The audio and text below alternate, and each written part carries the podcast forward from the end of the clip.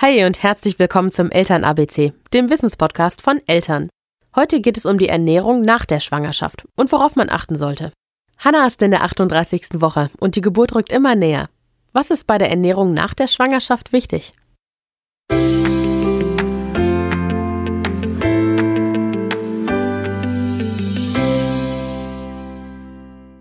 Stichpunkt Essen. Während der Schwangerschaft gibt es ja ganz viele Ratschläge, was man darf, was man nicht darf, auf was man unbedingt achten sollte. Und ich frage mich, was ist eigentlich nach der Geburt? Gibt es dann noch was, worauf ich besonders Wert legen muss? Wiebke Klug, unsere Hebamme, kann da weiterhelfen. Das Thema Ernährung im Wochenbett ist auch eine ganz häufige Sache, die wir Hebammen gefragt werden oder die auch ich gefragt werde.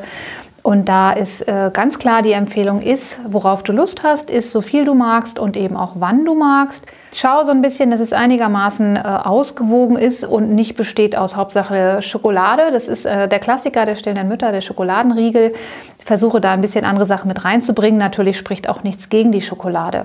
Man hat früher immer gedacht, äh, gewisse Nahrungsmittel führen zu Bauchschmerzen, andere Nahrungsmittel machen einen wunden Po. Das kann man so heute nicht mehr sagen. Also schau einfach mal, wie reagiert das Kind, wenn du dich ganz normal ernährst und wenn du etwas in Verdacht hast. Immer wenn am Wochenende mein Mann kocht, wird das Kind abends wund. Dann schau mal, ob vielleicht da irgendwas drin ist. Esst ihr sehr scharf, sehr stark gewürzt.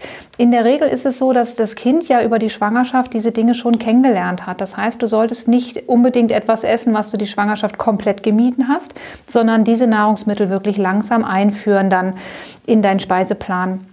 Ansonsten geht auch die Getränke ganz klar die Regelung, trink was du magst, trinke ausreichend. Der Körper sagt dir dann schon mit Durst, du musst was trinken. Durst ist immer schon ein Alarmsignal, also versuche vorher zu trinken. Es gibt durchaus Getränke mit Zitrusfrüchten, die einen wunden Po machen können. Das heißt aber nicht, dass du nichts trinken darfst mit Früchten, weil es auf jeden Fall wunden Po macht. Es kann durchaus sein, dass das Kind ähm, das super toleriert.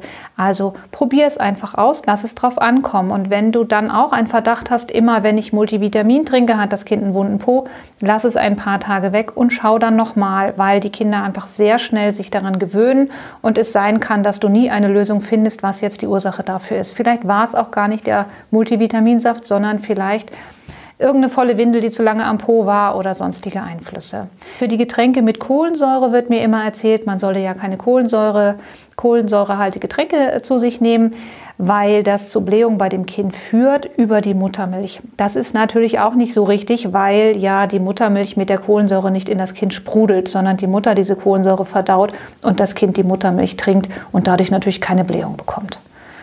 Also die Empfehlung ganz klar, iss und trink, wann du magst, so viel wie du magst und lass dich nicht stressen. Ich weiß aus eigener Erfahrung, dass man sich nach der Geburt vor allen Dingen auch wieder darauf freut, in seine alten Klamotten zu passen. Und dann wird einem natürlich auch von den Medien suggeriert, dass man nach sechs Wochen wieder einen Waschbrettbauch haben muss, was utopisch ist. Und es ist einfach total wichtig, dass man sich Zeit lässt. Und der Körper braucht die auch. Deshalb ähm, langsam angehen lassen, sich ausgewogen ernähren und vor allen Dingen auch in der Stillzeit gucken, dass man alle Nährstoffe bekommt. Das war der Eltern-ABC-Podcast. Diesmal zum Thema Ernährung nach der Schwangerschaft und was dabei wichtig ist. Hast du Fragen oder Anregungen? Dann schreib uns gerne eine E-Mail an podcast.eltern.de. Und wenn dir der Podcast gefallen hat, dann gib uns auf iTunes 5 Sterne und hinterlasse einen Kommentar. Wir freuen uns, von dir zu hören.